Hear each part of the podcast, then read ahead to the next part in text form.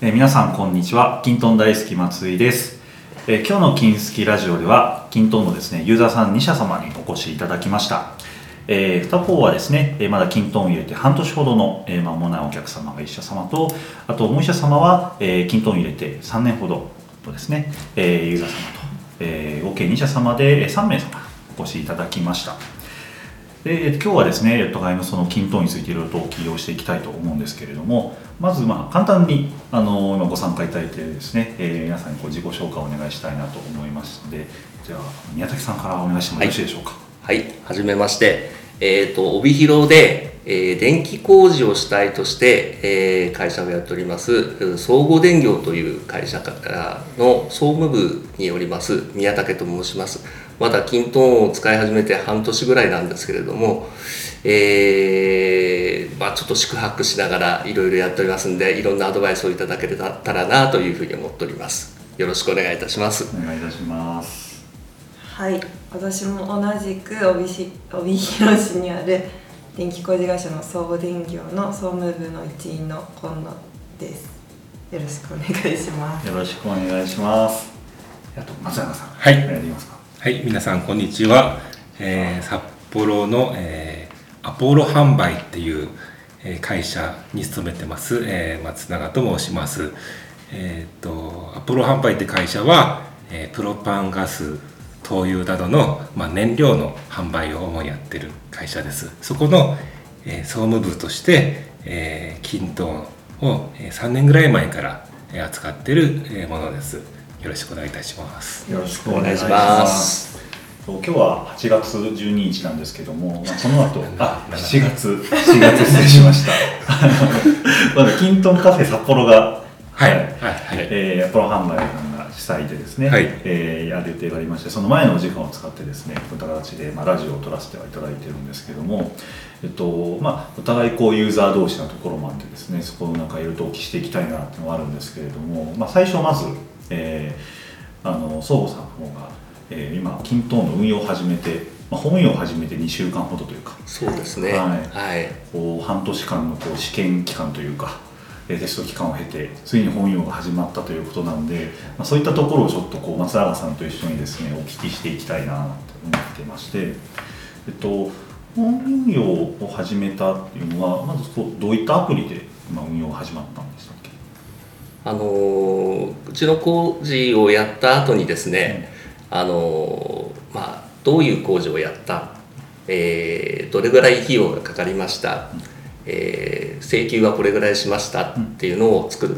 ものがあるんですけれども、精算書っていうのと請求書なんですけれども、それをこう一緒にしちゃったアプリを作りまして、精算書請求書アプリとしてまして、一体化して、より効率化したアプリを作ってみました。それはあれですか、もともとは何でやってたんですか。それはですね、X ポイントというワークフローの、アプリですね、はい、それで単独でやってたんですけども、精算書を全部手入力して、請求書も全部手入力してという、一から全部手入力してたもんですから非常に効率が悪くてですね、なんとかなんないのっていう声が結構多かったもんですから、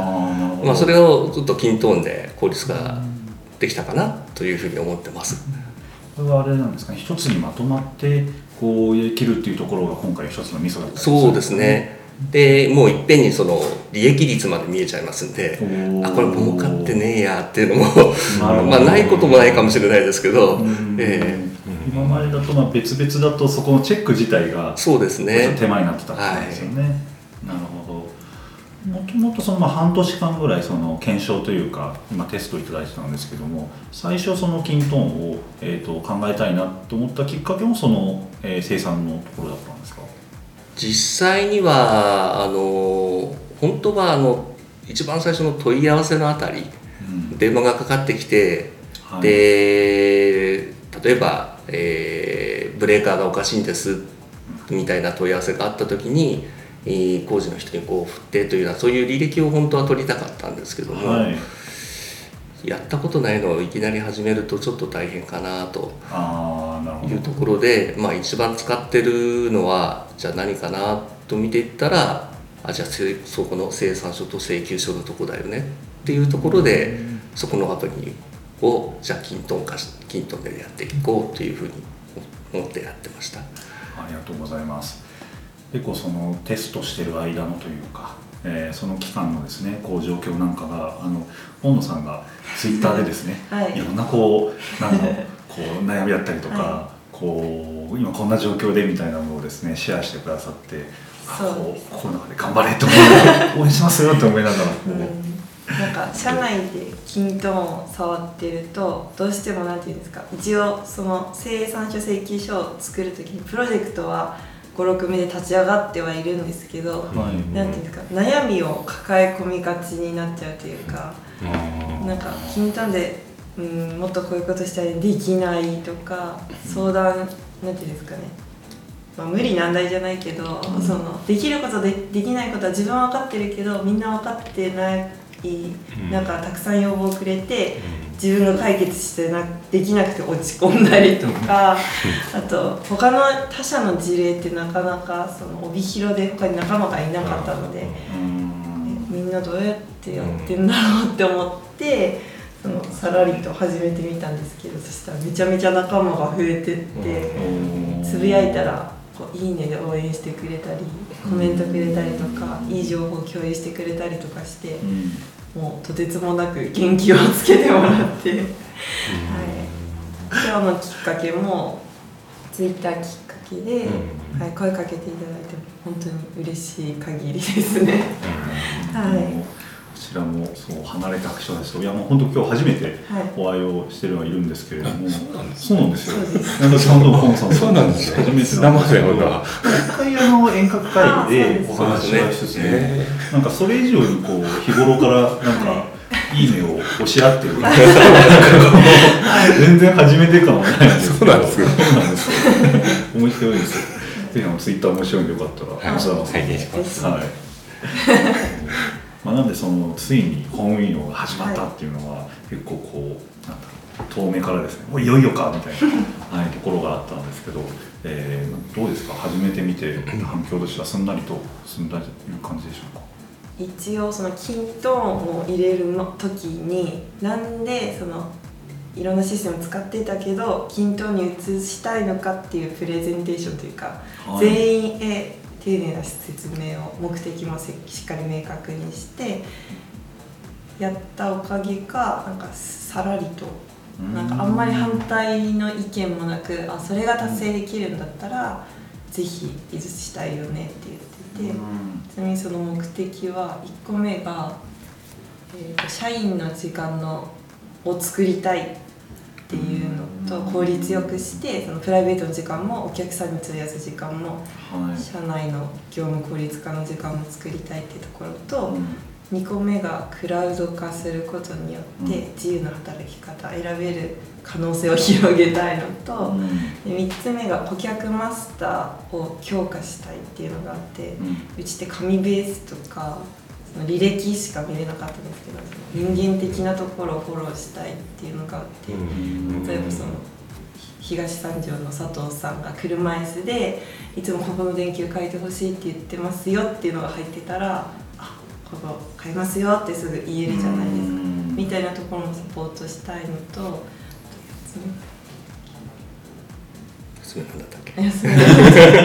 みたいな感じで、そのkintoneに移したい目的をもうバッとスライドにしてプレゼンテーションして、そしたら分かったよって言ってくれて、でその後に操作の説明会したので、なんかその時のその話題によって教える技術の幅は違ったんですけど、その時にこれ宛先指定もできそうだよねって言ってくれた人にはメンションのことも教えたりとかもしたら、なんかその最初はスペースの機能を使うつもりはなかったんですけど、その勝手にって言ったら語弊があるけど、なんか自分からこう使ってみましたへへみたいな感じでつぶやいてくれたりとか、あとスペースも自分で作ってくれたりとかもし始めてて、嬉しいです。2週間目としては綺麗ななんかこう離陸ができてるようなそうですね。そうですね。いいテイクオフだと思います。素晴らしい。あ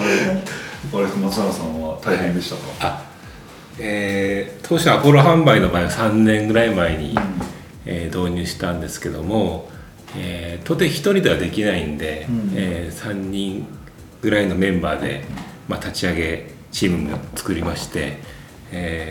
皆様に社員の方にkintoneの、説明会とか、やってたつもりなんですけども、先ほどの相互さんと違うところがちょっと言ってあって、相互さんの場合は結構丁寧に社員さんになぜkintoneを入れるかっていうところ導入の説明をしたときになって、そこはちょっと当社の場合は足りなかったのかなと思ってですね、説明してるつもりだったんですけども伝わってなかったんですよね。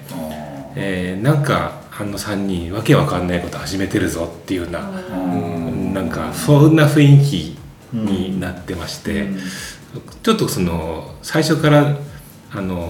壁があった気がするんですよね。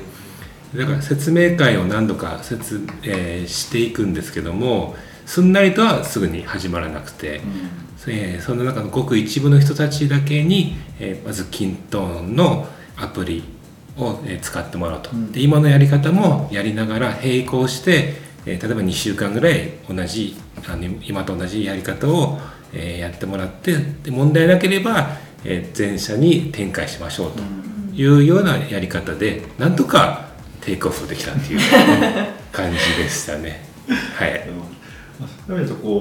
えるも大事だというか、特に振り返るとポイントなのかもしれないですし、でもそれが会社様によってはなかなか伝えにくいというか、その伝えにくいケースもあれば、そういったスモールというか、もっと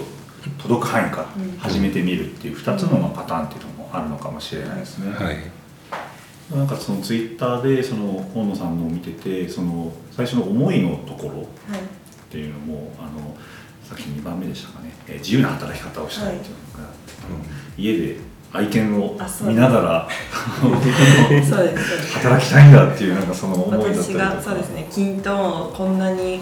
なんかご利用しできる理由はクラウド化でしかも情報共有できて、そのデータベースもフローもコミュニケーションもできるっていうところがめちゃめちゃいいと思ってこれは未来、これを導入できれば私は犬とずっといるずっ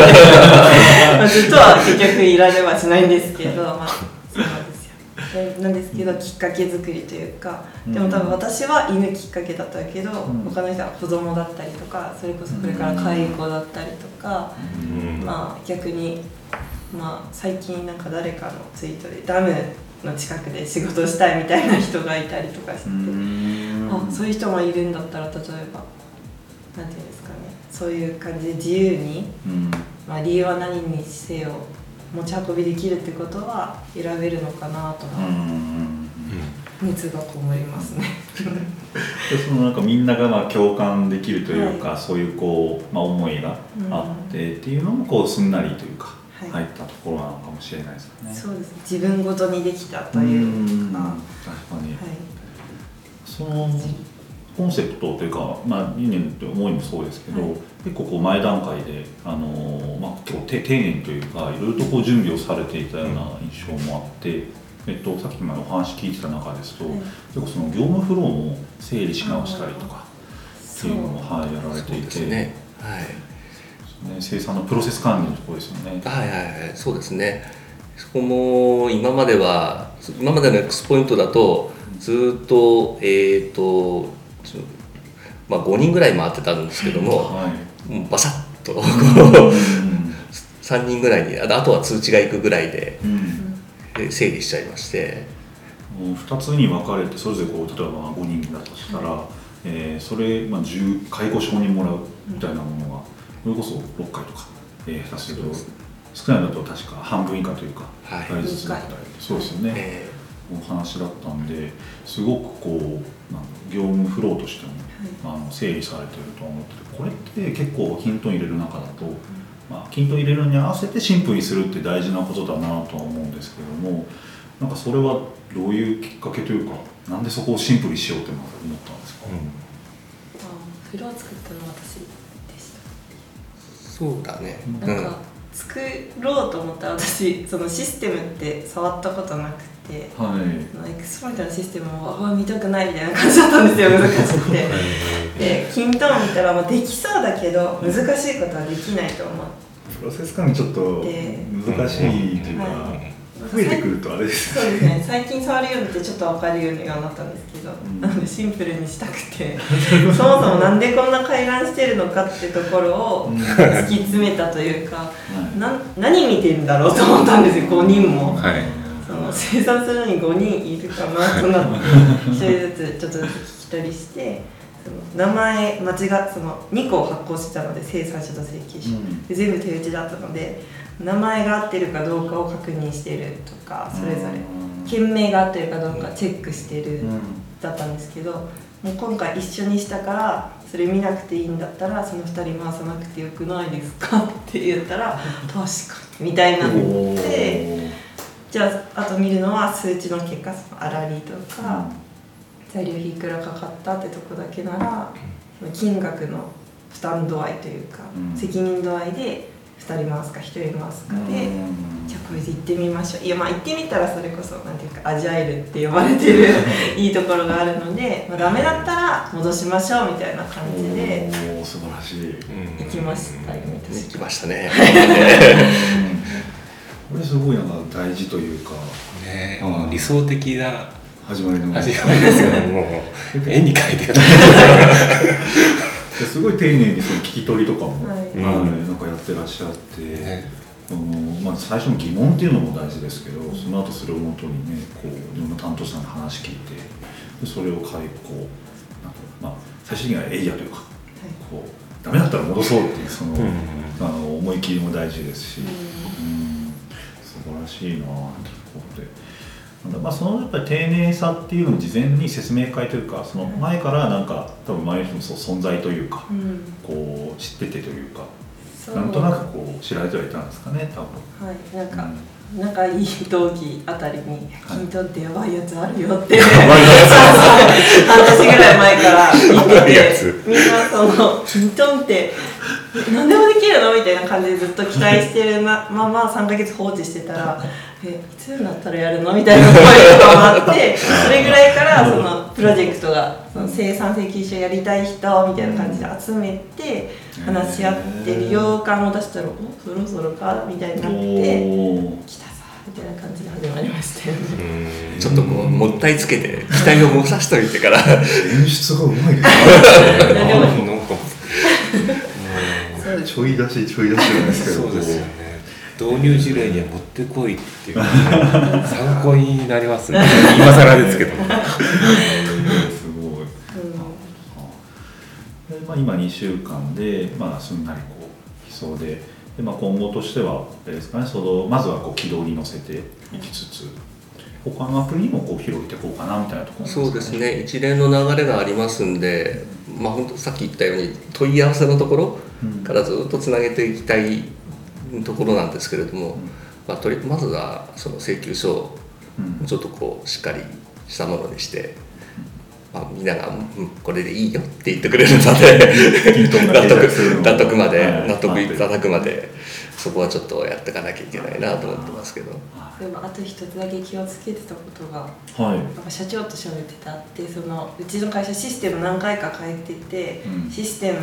そのできる詐欺みたいな、システム何でもできる詐欺みたいなのが何回かあって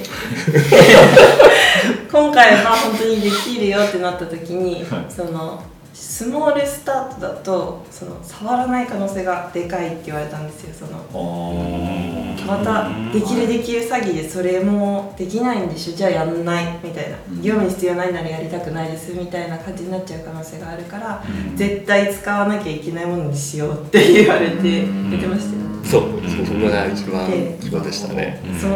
絶対使わなきゃいけない候補の中から選び抜いたのが生産設計書っていう感じで、なので説明会の参加率もまだ多分必要頻度がないって人が1人だけいるだけ、その人だけ説明してないだけで、あと全員参加して、こんな人は行って説明しました。現場遠いとか行くってすごいですね。すごいですね、あえてそのみんながこうやる、関わるものっていうか、そうですね、まあ、業務の根本的なところも選んでやってたってことですよね、はい、そっか。結構分かれますよね、そこはちょっとこう遠めなところっていうか、うん、あんまり当たり障りないところから始めていくパターンと、逆にこうもう真ん中にグサッとこう突っ込んでいくような、はい、直球勝負でしたね今回はストレートと真ん中みたいな感じで、だからこそなんか事前の半年間こう丁寧にこうちょっとずつ小出しにしつつやりました。大丈夫ですね。だから、まあ、今は結構いい話というか、こうすんなりいった話を聞いてきたんですけど、まあ、とはいえなんかこう大変だったこととかちょっと苦しんだこととかありました？いろいろ問い合わせがありましたよね。そうですね、さっきもちょっとだけ言ったんですけど、自分はkintoneのできることできないことで、私はシステムがよく分かってないので、まだできることも全部知ってないって状態で、何でも言ってくださいってスタンスで自分は言ったんですけど、何でも言われたら困っちゃってこれできんのかなとか、できないことを知ってた時に、全部否定してしまったら、その改善の種も潰してしまうような気がして、全部受けた時に自分ができないっていう、そのできるできないのもどかしさで苦しかったことはあるけど、その仲間というか宮崎さんに相談したりとか、kintoneでちょっとkintoneじゃない、Twitter でちょっと弱音吐いたりとかして、ちょっと自分の中でモチベーションもう一回上げ直して、次の説明会に参加するみたいな感じでした。みんなから声が上がってくるって、まあ、見方によってはいいことというか、みんなこうなんだろう、期待してくれてるっていうのもあるかもしれないし、とはいえなんかこう一人でいっぱいバーッと前から来ると、こうびっくりしたのもありますし、ちなみにそれはまあできないことも多分あったと思うんですけど、そこはなんかどういうふうなコミュニケーションされてたんですか？一応直接会えなかった人にはまだメール使ってたので、メールで全項目書いてどう対応したのかっていうフィードバックっていうんですか、を全部書いて、これ以上さらに質問があるのはどしどしお待ちしてますみたいな、解決するまで話し合おうみたいな感じで提案して、そうですね、とりあえずそれからもう一回質問とかまだ来てないんですけど、基本丁寧ですね。いや、そうですね、なんか自分が気にしいというか、問い合わせとしてこんないなってなるじゃないですかいや今やりたいんだけどとか思ったりとか、なんか寂しくなったりしちゃうたちだから逆にネガティブとかだしだから逆にそう思わせないようにしたいなっていうのはあって、大事ですね。そこで何もレスポンスなかったらこう投げたはいいけど、なんだろう、本当にこう見てくれてるのとかね、不安ですよねってなってしまうと思うんで、もうなんか一個一個積み重ねって大事な気がしますね。始まったばかりのところではあるので、今後に期待がというか、楽しみです。そうですね。本当楽しみですね。これからが。そうですよね。で、長く運用が始まったから3年経つとどうなんだろうみたいなところの話も少し松永さんに聞きたいなと思うんですけど、この前の時間にちょっとお話聞いててすごく良かったなっていうのが、問い合わせ管理の、ところのお話だったりとか、すごく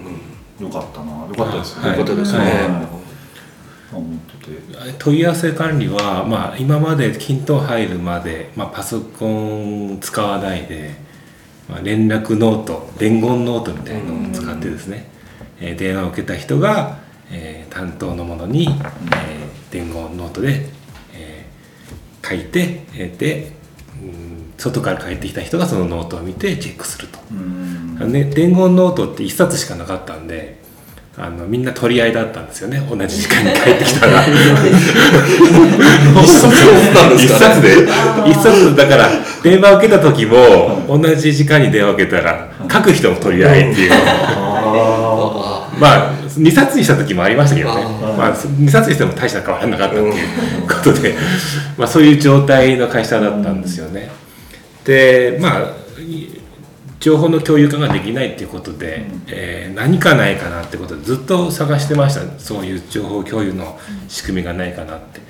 で、データベースアクセスでいろいろ管理は他の業務ではやってたんですけども、でアクセスでやっても多分うまくできないだろうなっていう思いはあったので、何かないかなっていうことでずっと2年ぐらいずっと探してたんですけども、でたまたま最終的にっていうか今、kintoneっていうのを知り合って出会って、kintoneの画面を見た瞬間にあこれだと思ったんですよね、すごいワクワクした感じが、覚えてます3年前でも、これだとうまくできそうかなと、いうことで、始めてみました。で、まず最初に始めたのがその問い合わせ管理という、そのノートの取り合いをまずやめて、情報の共有化をしてお客様を軸とした、管理をしていきたいということをやりました。かなり問い合わせの数が多いんですよね。そうですね、問い合わせの数も多いし注文の数も多いので、注文っていうのは冬場になると北海道の場合は灯油の注文を、定期的に配達しているお客様もいらっしゃるんですけども、自分のタイミングで灯油配達してほしいってお客様もやっぱりいますので、例えば、お正月の前に入れてほしいだとか、なんか灯油の値段が上がりそうだから入れてほしいだとか、そういったお客さん側からの要望での灯油注文ってやっぱあるんですよね。それとあとはガスを扱っているので、集合住宅に入られるお客様が、引っ越しするとか出て行かれるとかっていった連絡も、電話できますので、そういったことでは1ヶ月集中したする月に1000件以上の問い合わせが入ってました。すごいですよね。それをまたノートに書く子がまたノートに書いて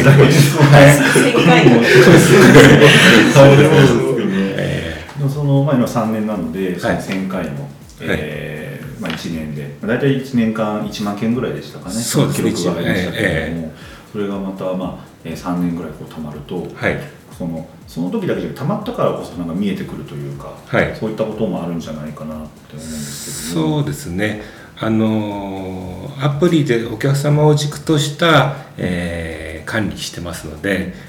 関連レコードっていう機能を使って、過去に問い合わせしたお客様は過去にどういった内容で問い合わせが入ったかっていうのを、一発で分かるようになってますので、同じような案件を何回も繰り返してきてるお客様に対しては、そこを問題何かないのかっていうことで、ガスが臭いっていう連絡が、過去に2回3回入ってるってことは本当に何かあるんじゃないかということで、集中してもう一度点検しましょうとか、あとは、灯油の、注文が、何回も来るようなお客様は多分心配性だから、これはこちらから積極的に配達することによって電話の数も減るんじゃないかという、高齢者の方とかにやっぱり多いんですけどね、それによって、電話の応対する時間がやっぱり減るってことで、効率が良くなるってことがありますよね。それってこう連続して見えてきたからこそというか、メモだったり、営業さんのこう頭には、入ってきてるとは思うんですけれども、その同じ人が営業が毎回対応できるとも限らないですし、日によって違う人が対応したりとか、その情報が分散していくとやっぱり見えてなくて、その気づけなかったっていうのがやっぱりレコードとして、その記録が、残ることで問い合わせの記録入れたら関連レコードも表示されて、あれこれって前にもこうあったよね、というのは気づきにつながるっていう。そうですね、それってなかなかその初めてじゃあすぐ分かるものっていうよりは、やっぱりこう蓄積されてきてっていうところ、そうですね、3年溜まってたからこそこういう、メリットっていうのはようやく見えてきたのかなと、思います。だとその最初は現場の方にも広めていくところってこう苦労されてるっていうお話も、まさにスモールであいたって話しましたけど、今こうなんか皆さんはkintoneっていうのはどうですか？そうですね、まあ、アプリをどんどんこう増やしていくことにして過程で、当社の場合は期限管理のものが結構あるんですけども、例えば他の用事でお客様のところに行かなきゃいけなかった際にそこの家の、器具とか、メーターだとか警報器とかって定期的に交換しなきゃいけなかったりとか点検しなきゃいけなかったりするものがあるんですけども、その応対記録のアプリの中にその期限管理のフィールドも自動的に入ってくるようにしているので、スマホでその期限管理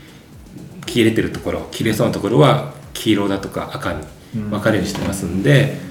ついでに他の業務もやってこれるといった、まあ、メリットも出てきてますね、はい。結構それは現場の方からも、重宝されてるというか、そうですね、楽になったっていう声とかも、直接はあんまり聞かないんですけども多分、喜んでもらってるなと思っています、はい。一回アポロ販売さんのお店に私も伺わせていただきましたけど、もう自然と皆さんのパソコンの画面にkintoneとかガルーンとかも使っていただいてるのが映って、本当に自然と使ってくださってたんで、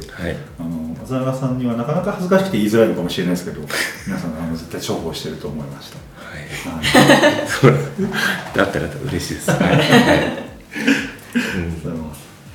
でさっきちょっと盛り上がったプラグインが1個ありましたけど、ルックアップ、ルックアップ、工夫されてるプラグインがありましたよね。もう当たり前のように思ってたので、標準機能だったとかプラグインだったのかって分かんなくなってきてる世界が正直あるんですよね。何でしたっけ、なんてプラグインでしたっけ、何でしたっけ、ルックアップの、ルックアップコピー項目編集ですね。ざっくり言うとどういったところが、これは標準機能であればルックアップを使った時に、ルックアップ先のフィールドっていうのは触れない状態になりますよね、グレーアウトされて編集できないですよね、入力自分で編集できないんですけども、この、プラグインを入れることによってで、ルックアップ先のフィールドも編集可能になるプラグインなんですよね。これはどういった時に便利なんですか？こういった基本的に先ほどの対応応対記録に関しましても、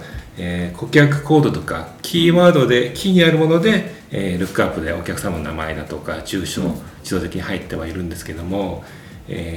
そのマスターにないお客様から問い合わせ入った場合にそれの登録するのにどうしたらいいのかと、当初は別な備考欄とかに名前だとか住所とか入れてたんですけども、そうした場合に一覧に出した時に別な列に出てしまうので、ちょっと見方が悪いということで、何かないかなって検索したところ、こういうプラグインを出してる方がいらっしゃって、しかも無償だったので、もうすぐ、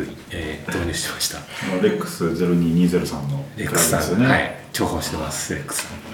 これはあれですよね。さっきちょうど同じようなことを考えられてたんで、総合さんの方でもなんか目から鱗みたいな感じで、もうすぐ帰って入れたいぐらいの。ぜひ本文の方にも、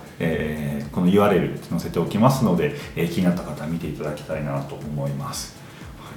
でちょっとkintone入れてから、間もない、タイミングの方とあと、長く3年使った方というのは2つお聞きはしてきたんですけども、最後にちょっとその両方の側面からkintoneにもっとこうなってくれたら嬉しいなというか、今使ってて感じる改善のご要望とか、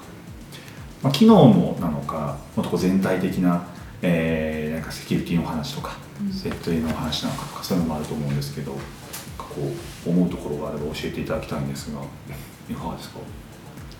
いいですか？どうぞ。やっぱり期間長いといろいろとありますね。これは画面周りですね。画面が最初の印象はちょっと見づらいという印象をやっぱり皆さんから聞くんですよね。文字が見づらい。ありますか。はい、後ろが背景が白だから、はい、項目の枠も白っぽいんで、どこに入力していいのかわからないっていうところがあるんで、そこはまあカスタマイズすればなんとかできるんでしょうけども、もともとそこはなんか選択で、コントラストの比率とか、ね、そうですね、多分なんか意味があってこういうことしてると思うんですけどもずっとこういうコントラストですからね、まあそれを標準にはこれでデフォルトがいいんですけども、まあ、色をちょっと濃くしたりだとか、っていうようなことで、まあ、テーマカラーっていう、オプションはあるんですけども、それとはまた別に、まあ、その文字の色だとか背景を、もう少し、選択制にしてほしいなと。そういったあれですか、見にくいなという声は東郷さんの方でもありましたかね。直接はないですけど、自分で作っててなんかちょっと見づらいなっていうのはありましたね。あとうち生産が4段階分けてて、顧客入力、人件費入力、材料入力、外注費入力、請求入力ってバーってスライドガーってしていかなきゃいけないので、戻りたくなった時にどこまで戻っていいのか見失いがちというかで、結果見るのも一応今タブ作って。あ、もうタブ作ってんですか。あ、宮崎さんが入れてくれて有料なので社長に交渉してくれて入れてくださいぜひ入れてくださいと、一番最後に生産請求だけ見れるタブは作ってあるけど、これがスクロールがしんどいって何件か言われてて、あと横にビヨーンって項目まとめて一覧がこうガーッと長くなっちゃうとちょっと見づらい部分もありますね。やっぱりエクセルに慣れてるんで、エクセルってこう途中で止められるじゃないですか。最初の行2行止めてこうスクロールできたりとかってなりますよね。ああいうのができないんで、横をずっと行くと何だったっけ忘れちゃった、この行何だっけっていうのがよくありましたね。今社とその一覧は、固定列ですね、最初の1列列ぐらい固定で作って、こう横にできるといいねっていうことと、あとはその詳細画面が、まあ、多分なんか長くなりがちっていうところなんですかね。これどうなると良さそうです。項目増えた時にタブだけだと解決できなさそうってことなんですかね。そうですね。なんかみんなが使い心地よかったっていうのはそこで、クスポイントはその印刷できる表でを直接入力していく感じが良かったって言ってたんで、その1ページで見れて入力できる感じが好きって言われて、あれですか、kintoneのその項目自体が縦幅がちょっとこう大きいというか、なんかスペースを取りがちなデザインっていう感じですね。ギュッとなってない。確かにテーブルでしたね。を横に何も置けないじゃないですか。っていうのも苦しい方と、あ、できないんだっていうのが何回かあります。なんか2項目ぐらいのテーブルだと横に置きたくなるけど、置けない無駄なスペースができちゃう。あとテーブル1回作っちゃうとテーブル動かせないっていうのもちょっときついかったですね。あれはやっぱこう請求書こっちだったよなと思った時にはしょうがない作り直そうってそこはね、始めたうちはまだこの作り直そうっていう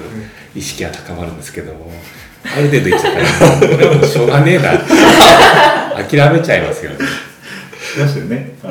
割り切りが大事だと。割り切りぐらいでもまあそのうち標準で変えてもらえるだろうっていう甘い期待をしてますけど、もちろんちゃんと皆さんの期待をですね参考にしておりますんで、クレームじゃないですから別に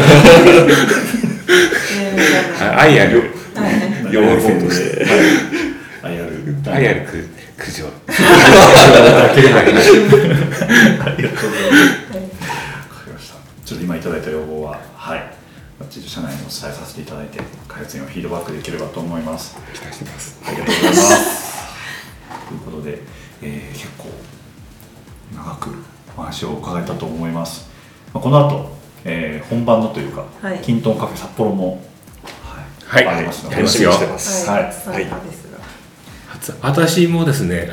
3年前にキントンカフェ、はい、札幌斉藤さんが企画したやつに行ったんですよね、はい、でその時にキントンカフェ初めて行ったんですよね、うん、で、これはすごいコミュニティだなと思いまして、うん、で、それからですね2年間はやってなかったんです斉藤さんが。去年あれですよね、久しぶりに。そう、それでなんで やりたいのに行きたいのに、うん、やってくれないからってことで去年じゃあ自分でやるしかないなってことで去年始めて、すごいありがとうございます。でまた1年ぐらいちょっと経っちゃったんですけども、去年初めて参加して、はい、僕でっきりそのキントーンの販売パートナーさんがこんなにやってくださるならで会社さん行ったら本当ガス屋さんでキントーン屋さんじゃないですよユーザーです、申し訳ないけどそれぐらいさんですね、こう思い持ってというか、うん、はい、そうです、はい、サイボさんからは、うん、ギャラはもらってません。そうですね、闇じゃないですよでその、まあ、アップル販売さんの主幹のカフェが、はい、まあ、ボリューム2というか、はいはい、第2回目が、はい、今後ありますので、はい、この後も楽しみにしておりますので、はいはい、楽しみだと思います、はいはい。それでは、今回はですね、ゲストの、総合電機の、小野さんと宮崎さん、それから、アプロ販売の松永さんでした、ありがとうございました。ありがとうございました、はい。金スキラジオでは、今後もですね、kintoneの関わるさまざまな課題にお話を伺っていきます、皆さんの活用がもっと便利になるように発信をしてまいりますので、ぜひ次回もお聞きいただければと思います。それではまた次回お聞きください。ありがとうございました。ありがとうございました。